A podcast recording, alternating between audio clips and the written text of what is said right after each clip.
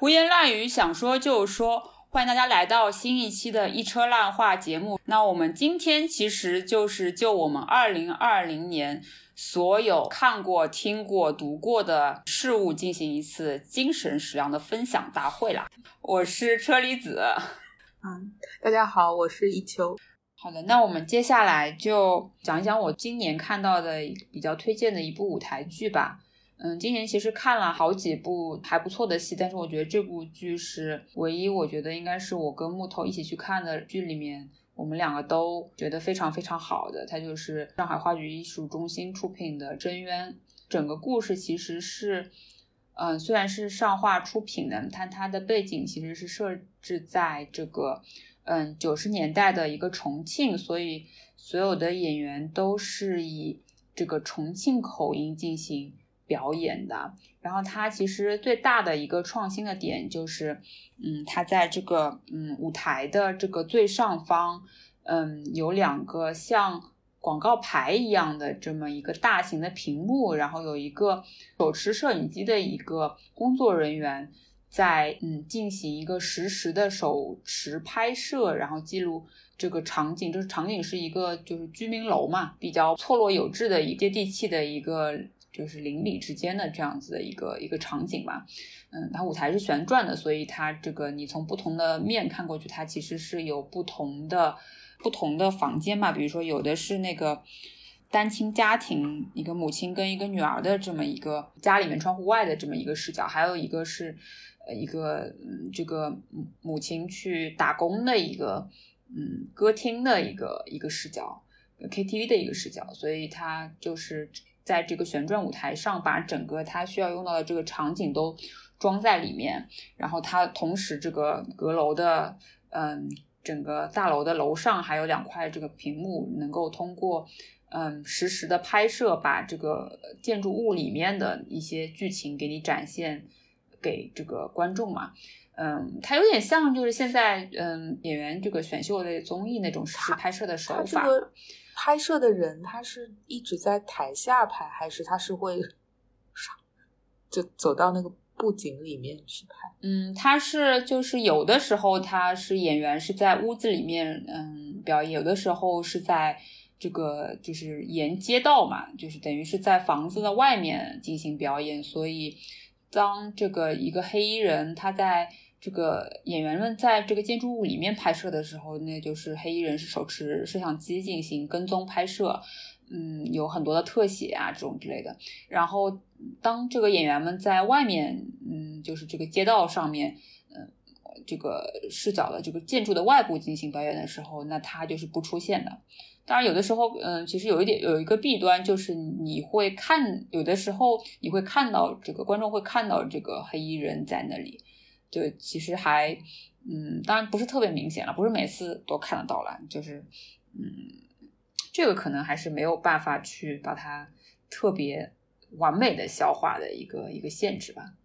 但我觉得这种形式真的还是蛮新颖的吧，也是，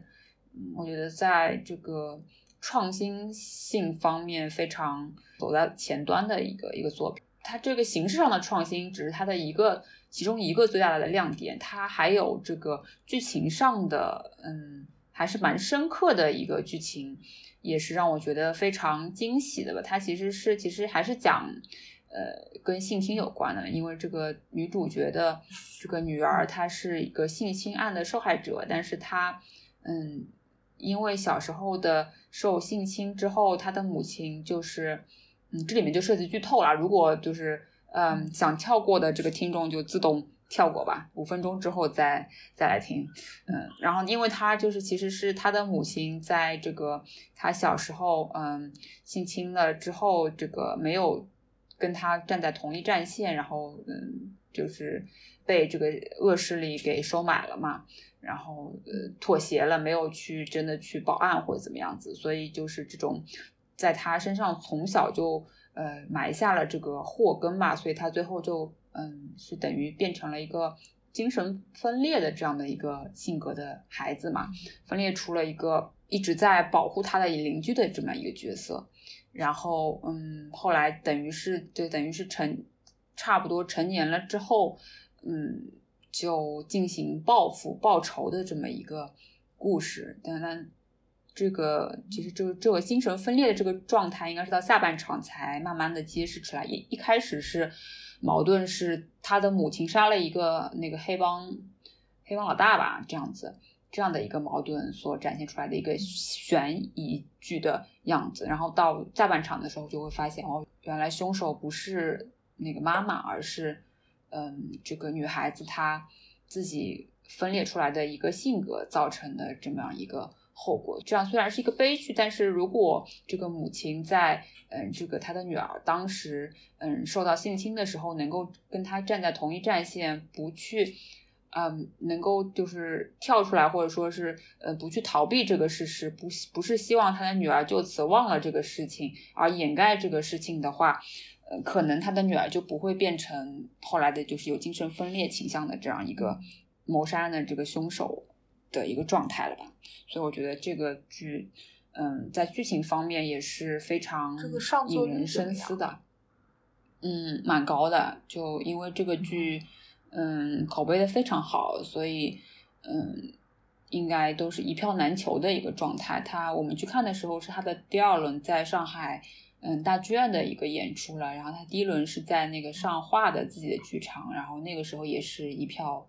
一票难求的。嗯，我就希望可能有第三轮、第四轮的时候，嗯，可以有更多的人去呃现场感受这个剧的魅力吧。有请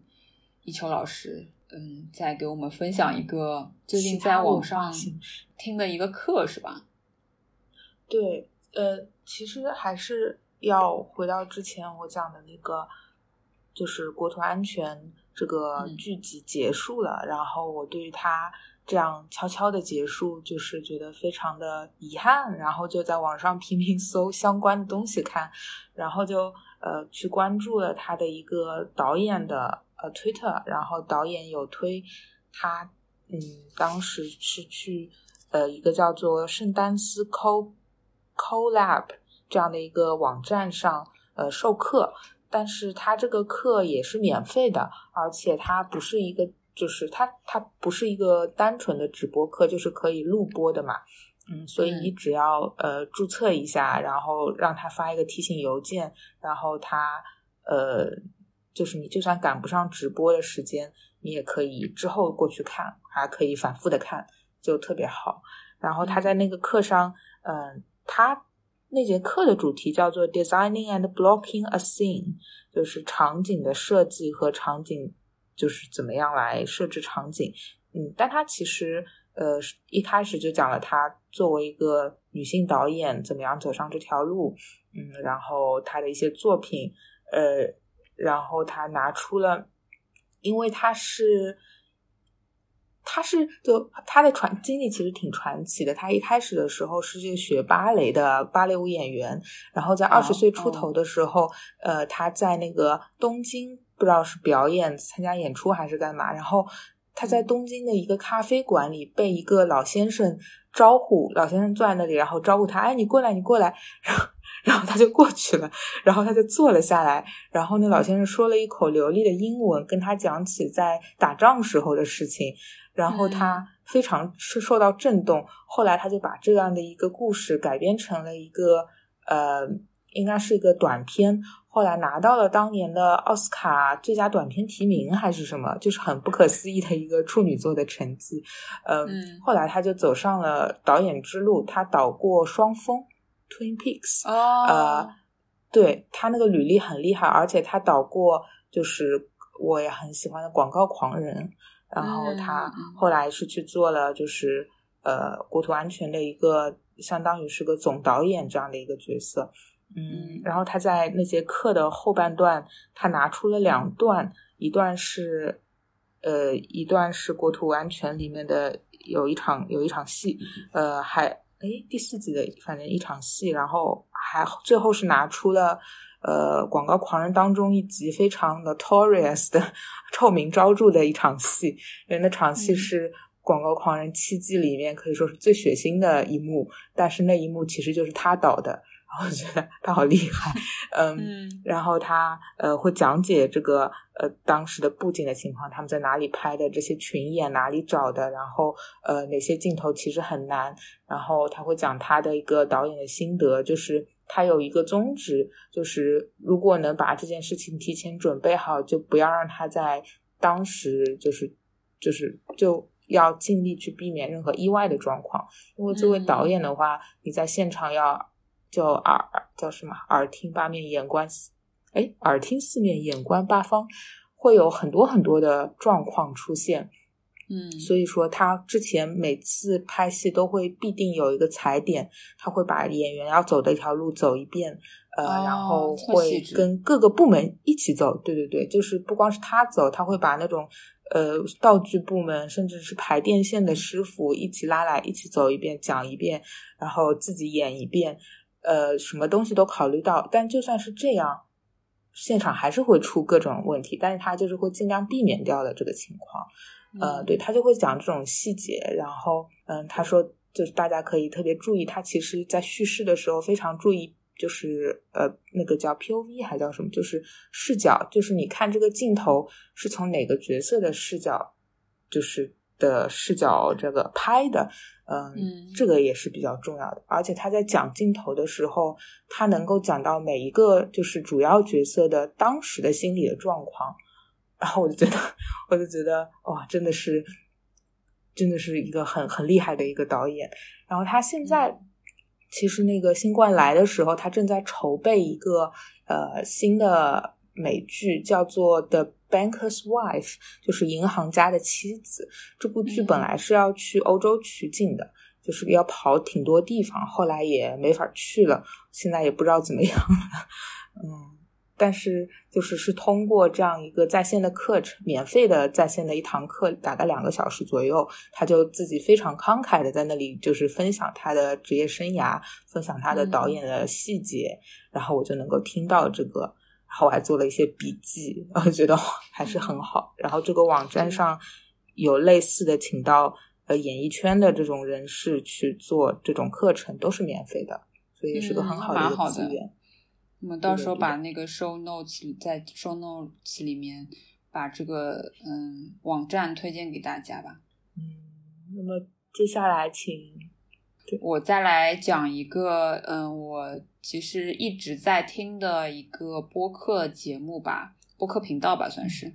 嗯嗯，我其实也听蛮多知识性，然后有非常强输出的一些播客的频道，但是。嗯，只有这个节目，这个播客是我基本上每期都会就新出的吧，算新出的，每期都会去听一听。因为我觉得，嗯，虽然说我们嗯会希望想用这个碎片时间去获取一些知识，但是特别是对于我们上班族来说，或者说更常见的一部分，其实是想听一些。嗯，比较轻松的朋友之间的唠嗑呀，然后，嗯，可能也不需要特别特别强的这个嗯价值观输出的一些内容吧，所以，嗯，只有这个播客是我我基本上每期都会去听一听的。嗯，这个播客的名字叫做打个电话给你，One Call Away，然后它的这个主播是嗯两个在深圳同一所高中上学的。朋友，嗯，他们现在基本上都是三十岁左右了的女生，嗯，一个是在嗯设计领域工作，在北京工作，然后还有一个是在目前在香港从事导演的工作，然后他们也是嗯海外生活非常经历丰富的两个人嘛，应该是嗯跑遍了就是欧洲、亚洲和美洲的。国家都有生活过，是这个经历非常丰富的两个人。然后，因为嗯，有一个女在香港的女生，她是做嗯导演工作的嘛，所以她很多工作方面的视角，然后或者说很多就是在工作上需要遇到的嗯人和事，或者说是状况，其实是比较。嗯，我们比如说是从事文化行业，或者是从事比较单一的一些按部就班的一些行业，嗯，比较难难以去感受到的，嗯，一种工种吧。然后，呃，我说的文化行业是指传统文化行业，就是 出版社这种传统媒体。当然，我嗯知道可能新兴的一些，嗯，一些电视或者是一些网络公司的媒体可能会不太一样嘛。但是，就他的经历确实还是非常非常的丰富，然后听上去也是非常的。嗯，有趣的会，因为他嗯必须要去拍短片，然后嗯去写剧本，去推广自己的作品，嗯，然后会遇到形形色色的嗯各行各业，或者说是这个圈子里面在呃从事电影跟电影嗯相关的各种不同背景，然后不同语言，因为他之前也有应用那个英语作为 working language，在马来西亚拍过片嘛。嗯，所以就是，嗯，应该说是这个经历非常非常丰富的一个女生。然后另外一个是一个在北京的一个呃设计行业的一个一个女生，但她可能在大学跟研究生读的的时候读的都是跟国际政治有关的一些，嗯，就是专业吧。所以我觉得其实也是在人文学科上面是。嗯，非常有自己的嗯想法跟见解吧，嗯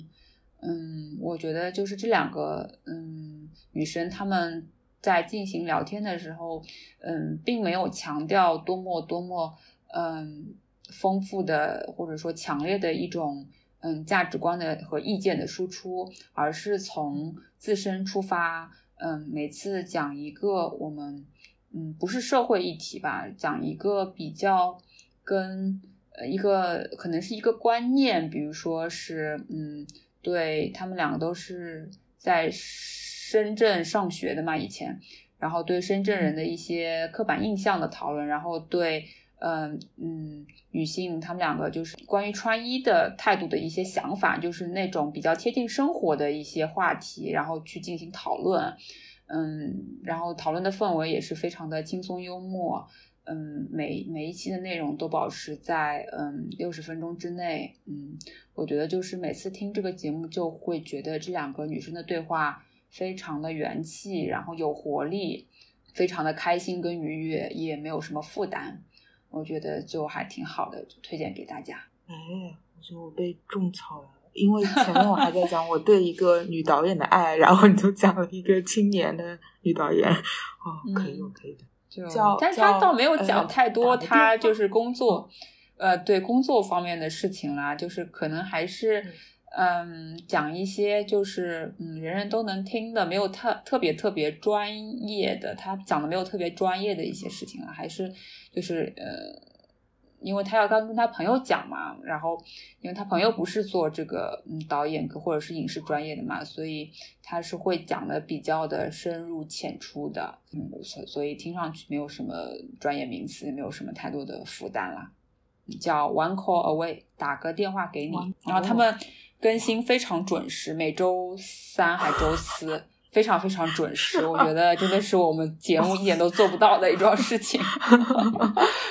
对，我觉得周更是一件说来容易做来很难的事情。嗯，就我我自己也有一个就是英语的，就是自说自话的节目，然后基本上是什么月更嘛，双月更。嗯，呃，我那最后我来推荐一下，呃，今年。读到的好书，呃，我就讲三本吧，然后也是很，其实挺个人向的一个，呃，一个选选择。第一本叫《往复书简：冒号初恋与不伦》，《往复书简》是日本的编剧板垣裕二的作品。然后板垣裕二这个名字，就是看日剧的朋友应该就是非常如雷贯耳。我我这样我这样说，我我其实完全就是之前是完全没有听说过他，因为我不看日剧嘛。但是后来我看了那个呃，随手拿起了一部《最完美的离婚》，然后非常非常喜欢，非常非常喜欢英台。然后然后我就觉得哦，我就觉得啊，这个编剧很可以嘛，嗯。然后他其实还有编那个《东京爱情故事》，还有那个《四重奏》。对的，就是旧的、新的都有。嗯，是吧？嗯，我下面也安排一下。然后我就趁着这个兴头上，我就买了他这本非常装帧非常小巧的、非常非常非常好读的一本书。呃，它是把两个呃小说放在一起，一个小说集。然后这个小说是以书信的形式，呃，就是男主角、女主角互相写写信，嗯。然后它这个装帧很特别，它是一个信封，就是你拿到手以后是一个呃塑封袋，然后拆开来以后是一个信封，然后信封再打开才是这本书，就是呃一个小三十二开的很精致的一本书，嗯嗯，感感觉上就是他有种看剧。剧本的感觉，因为他本身也是个脚本家嘛，然后他那种对话有种剧本感，而且好像最早他是一个广播剧，然后他才把这个剧本分享出来的，呃，能够感觉到就是是有一种在一种波澜不惊当中发生了惊涛骇浪的事情，就是就是嗯，因为我日本文学读的很少，但是我觉得这个是不是就是一种。日系的风格，呃，挺有意思的。结构上，这两个故事是很相似的，就是讲两个八竿子不怎么打得到一起的陌生人，他们突然之间生命的轨迹就莫名其妙的纠葛在了一起，然后最后他们会共同奔赴向一个非常具有戏剧性的末日式的冲突的结尾，就是到最后就是非常有电影的那种高潮的那种画面感。呃，但是一开始的时候就很清淡，就就是会说一些有的没的的话，嗯，然后他板垣瑞二本来是写就是剧本的嘛，所以他台词功力非常非常强，它里面有不少的金句，呃，其中有一句话特别打动我，它是第二个小故事里的，他就说 quote，呃。呃，为了一个普通人的头衔，我慢慢累积了十年、二十年的人生，然后我就觉得这句话就写的非常非常有意蕴吧，就是感觉很多人的嗯奋斗，或者说呃当下的那种啊内卷啊，或者是嗯怎么样对现状的焦虑啊，朝一个方向去努力啊，去过所谓的想要的生活啊，他们可能最终。只不过做的这件事情，就是为了保住一个普通人的头衔。就是说，当一些人在努力的时候，他们想成为 outstanding 的人的时候，他们其实在做的一件事情，并不是 stand out，而是抱住身边的人，成为那个普通人。因为他不敢去做一个就是嗯逆流而上的人嘛。嗯嗯。对，我会有，我可能就是脑洞比较大，这也不一定是百人一二想说的。看到以后，我就啊，我就开始进入发散性思维。是不是跟最近的一些就是社会事件，或者说是一些社会思潮有关系，就联想到了那个方面去吧？我觉得现在真的是。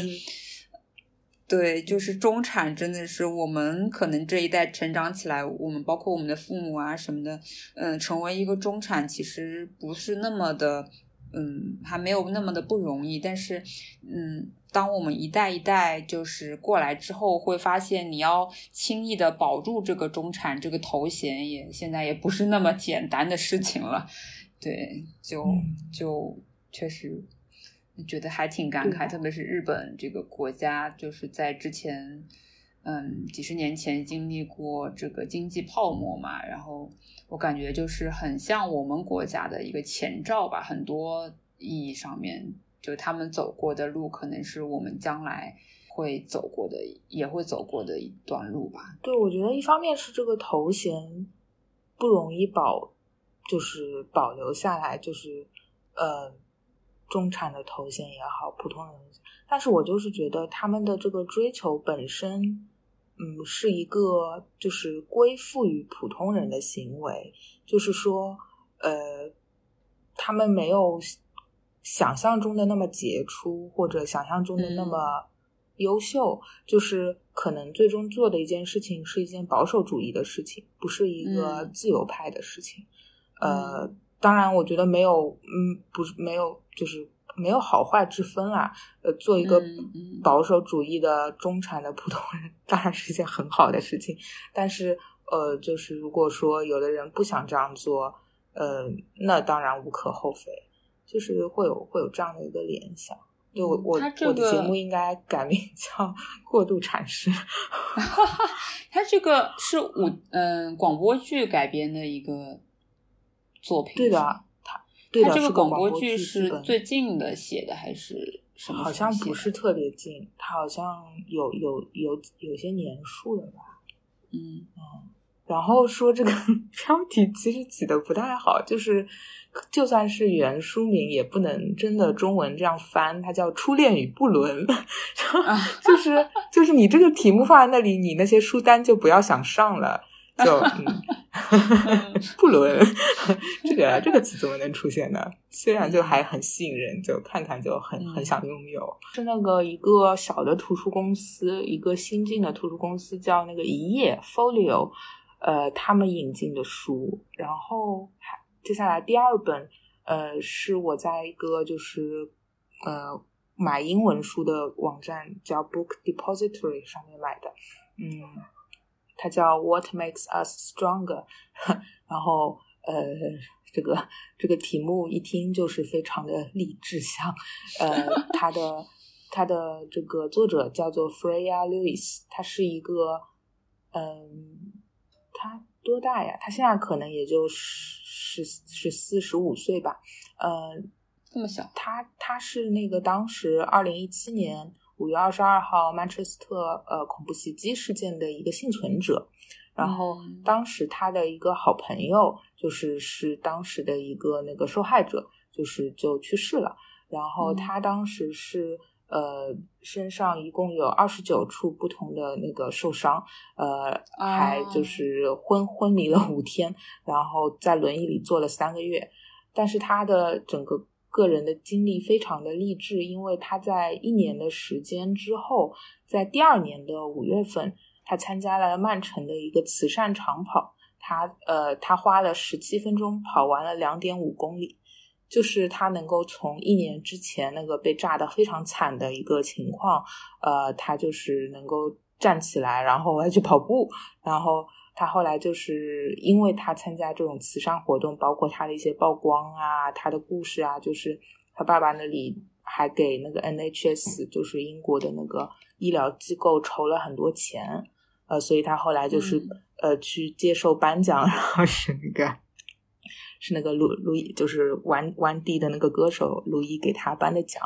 啊，对，嗯，他，然后这个小说是一个，当然这个小说它是它有个那个 shadow shadow writer，一个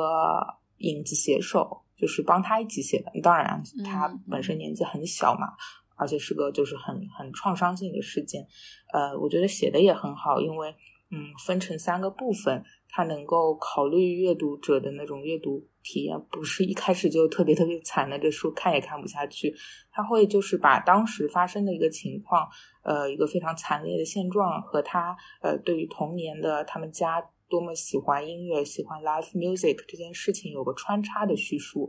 然后，嗯，到后来的话，他也是会有一个，就是他在一个 therapist 一个理疗心理咨询师的帮助下，他开始。回忆就是当时发生的具体的一个细节，但这个已经是放在第二章了，嗯，然后他还会有有一章是他爸爸的叙述，有一章是他妈妈的叙述，呃，就是看的时候，呃，因为我那个时候当时我就是在曼城，呃，然后发生这件事情的时候晚上。我也没怎么看新闻，然后我是收到我一个就是豆友的那个微信，他是第一个告诉我这件事情的人，然后我就不知道这件事情有多么严重，我就没多想，然后我心很大，然后我一没多想，我看 看那个 Guardian，我也没有怎么样消化这件事情，我都没有想到说，就是我要第一时间跟我爸妈发个短信报个平安，说我没有在外面。对，我没有在外面去参加演唱会，我我乖乖的在宿舍 待待着，然后我就完全没有这根筋。结果第二天早上起来，我就发现手机里面有很多条消息，就是对，就就还挺，就我当时就反应比较慢，就很后知后觉。然后，但是真的发生，就意识到事情的严重性之后，我因为在那个事件的就是发生地，我反而会也不是很愿意，呃，很有勇气去了解这件事情的具体的细节。所以我当时我是根本就不知道，也不想去了解，就是具体那个就是呃袭击者他是在哪里，呃，就是点。引爆的这个炸弹，我一直以为是在就是演唱会现场内，但其实不是的，它是在一个就是嗯，就是一个出口的地方，所以说它也不存在说就是因为安检的疏忽而没有查到它，它就是在外面。这也是我在看书的时候我才知道的细节，因为我就反正当时我也没有真的去了解，隔了很长时间以后，就是现在这本书出来了，然后我就看了一看，我才知道啊，当时发生了一个什么事情，嗯。然后我觉得这本书也是很怎么说很可惜吧，因为它它也是三月份四月份左右出的，然后也没有办法去，呃，哎，反正就是它对差不多三四月份时候出的，就是英国也渐渐的开始 lock down 了，就是它没有一个很大的声势，对的对的，他没有办法，他会有一点点的好像是视频的采访、音频的采访，但是我总觉得就是这个他。deserve more publication，就是应该有更多的就是 press coverage 嘛，新闻的报道啊，或者说是采访一下他。而且看到有一个细节，我看的时候还挺 心酸的，就是说，就是说那个时候这个 Freya 他呃。有就差不多就是好了以后康复了以后，他有去想买裙子。他买裙子里心里的 OS 是他很想以后上那个艾伦秀的时候可以穿着这个裙子讲自己的故事，因为艾伦秀不是很喜欢请这样子的励志的人过去讲一讲嘛。然后，但现在就是他肯定是没有一时半会儿不可能什么从英国飞到美国，美国 参加这个节目，就是觉得嗯。也是一本就无声无息的就出来了这样一本书吧。我这里想推荐的第三本书，呃，是中文名叫《知晓我姓名》，英文名叫《Know My Name》。然后它是一个华裔的女生写的，呃，华这个作者名叫张小夏，然后 Chanel Miller，大家可以搜一下她的名字，就是她上过崔娃秀，呃，就是讲过她的故事。她就是那个前几年的呃斯坦福性侵案的一个，就是当时的那个女女主角，嗯，然后我觉得这本书它就是讲她的一个个人的经历嘛，她遭遭遇侵犯之前、之后、当中和之后，还有个漫长的庭审的过程，然后包括她后来写了一个很长的陈述，这个陈述其实没有真正的在。庭辩过程中帮到他，因为他的那个侵侵犯他的那个人最后是被判了一个好像是三个月的一个什么什么在 county 就是在他们县里面的一个看守所还是监派出所，对的，反正就感觉就很很不是很。特别严重的一个处罚，然后，然后主要是他那三个月，其中两个月还是暑假，所以说不太会 影响到他的学业。虽然他最后还是被斯坦福就是好像就是开除了学籍嘛，但是因为当时他这个侵犯他的人是一个呃，又是斯坦福大学的，然后又是奥运会游泳。呃，就是预备队的这种呃选手，嗯，所以说她当时作为就是那个女性，她也遭遇了非常多人的一个呃很多的压力。她当时是用一个呃艺名嘛，她叫什么 Emily Doy，但她本本名其实是叫 Chanel Miller。她写这本书。呃，就是等于说，也是说公开自己的身份，我就是当时的那个受害者。但是我看下来一个很深的感觉，就是当我们在就是提到呃，就是这些被侵犯的人的时候，呃，遭遇的时候，我们呃常见的一个词语叫做 perfect victim，就是完美受害者嘛，就是说会对于受害者那一方有很高的一个道德上的要求，嗯，呃，要说他们是一个呃完美无瑕的洁白。的一块白玉，这样子，他所说的话，他对于呃，就是说侵害者的那些指控才是站得住脚的。Otherwise 的话，我们就会觉得，不是我们，就说大众可能就会说，这个人是在说谎，这个人呃，就是说出这些事情是为了自己要谋利。嗯，但是我看下来，这本书，呃，用一句话来概括，就是它是关于一个不完美幸存者的故事。因为 Chanel Miller 给人的感觉。它的不完美体现在很多地方，呃，最明显的就是事发当天晚上，她其实是在派对上面作为一个大龄的参加派对的女生，因为她当时刚刚大学毕业，她已经是个社会人士，但她去参加的是一个斯坦福大学附近的像类似于一个新生的一个派对，而且这个派对呢又是一个就是男生的那种兄弟会开的，然后就是好像就是。人家感觉这个话里的意思就是，既然是男生的这种 fraternity 开的会，肯定是那种很乱的啊，这种女生不应该这种去的啊。然后，但是他当时也没有细想，他就跟他妹妹一起去了。然后他当时还喝高了，但是呃，他在书里面有很多的辩，就是辩论啊这种。或者自我的辩证，他的一个观点就是说，就算一个人喝高了，这也不给你侵犯他的理由啊。嗯，就类似的这样的很多很多，就是他很坦诚他不完美的地方，但是那些不完美不足以构成就是对一个人犯罪的一个一个条件。然后他他还有一个就是很。我觉得很亲我的地方就是，他是出出生于一个很中产、条件很好的一个家庭。他妈妈是中，就是中国人嘛，他妈妈是华人，是一个作家。然后爸爸应该就家里条件很不错，呃，然后所以说他在这本书他的一个。就是心理康复的过程中的时候，他受到了比较好的一个家庭的帮助，他也有一个就是很好的男友。然后呢，他会做一些很中产的事情，就比如说他去参加那种，他去参加那种就是画画的 workshop，因为他很喜欢画画。然后作为一个疗伤，然后或者是他去呃，就是他甚至就是在就是这件事情发生。呃，过后一段时间，他就是还是走上了一个就是呃脱口秀、喜剧脱口秀的舞台，嗯，就 就很厉害。他就是他说他在舞台上面逗大家笑啊，怎么怎么样啊，但是他走下舞台回到家，他可能还是会哭，嗯，但他觉得说这也没有关系，这就是我的，这都是我。这个台上笑的人是我，台下哭的人也是我。然后她还会有一些很 fancy 的经历，就是她跟她男朋友会去潜水。就是感觉就是价格不菲的一个娱乐活动，但是就是这样子的一些娱乐活动，它能够有一些感触，我觉得就是写很好，然后也很动人吧。我翻到这一页，它里面它其实它就是讲到说，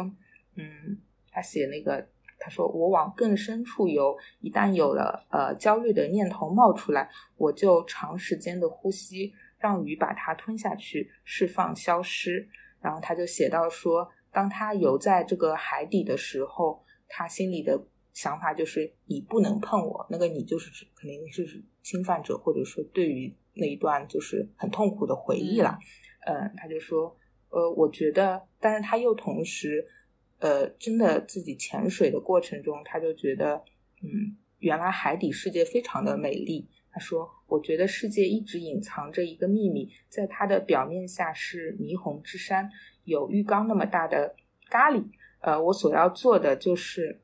让自己更深入，克服最初的痛苦，教会自己呼吸。然后我就觉得就很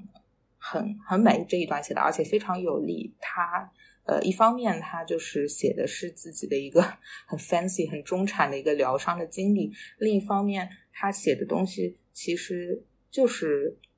很 enlightening、empowering 的。因为对他讲到要怎么样，呃，就是可能最终你要做的事情就是要去教会自己呼吸，就是 take a breath。嗯，嗯对，类似的。然后他，因为我也贴了很多条嘛，然后嗯。随便翻一翻就有很多，就是觉得写的非常好的地方，然后可以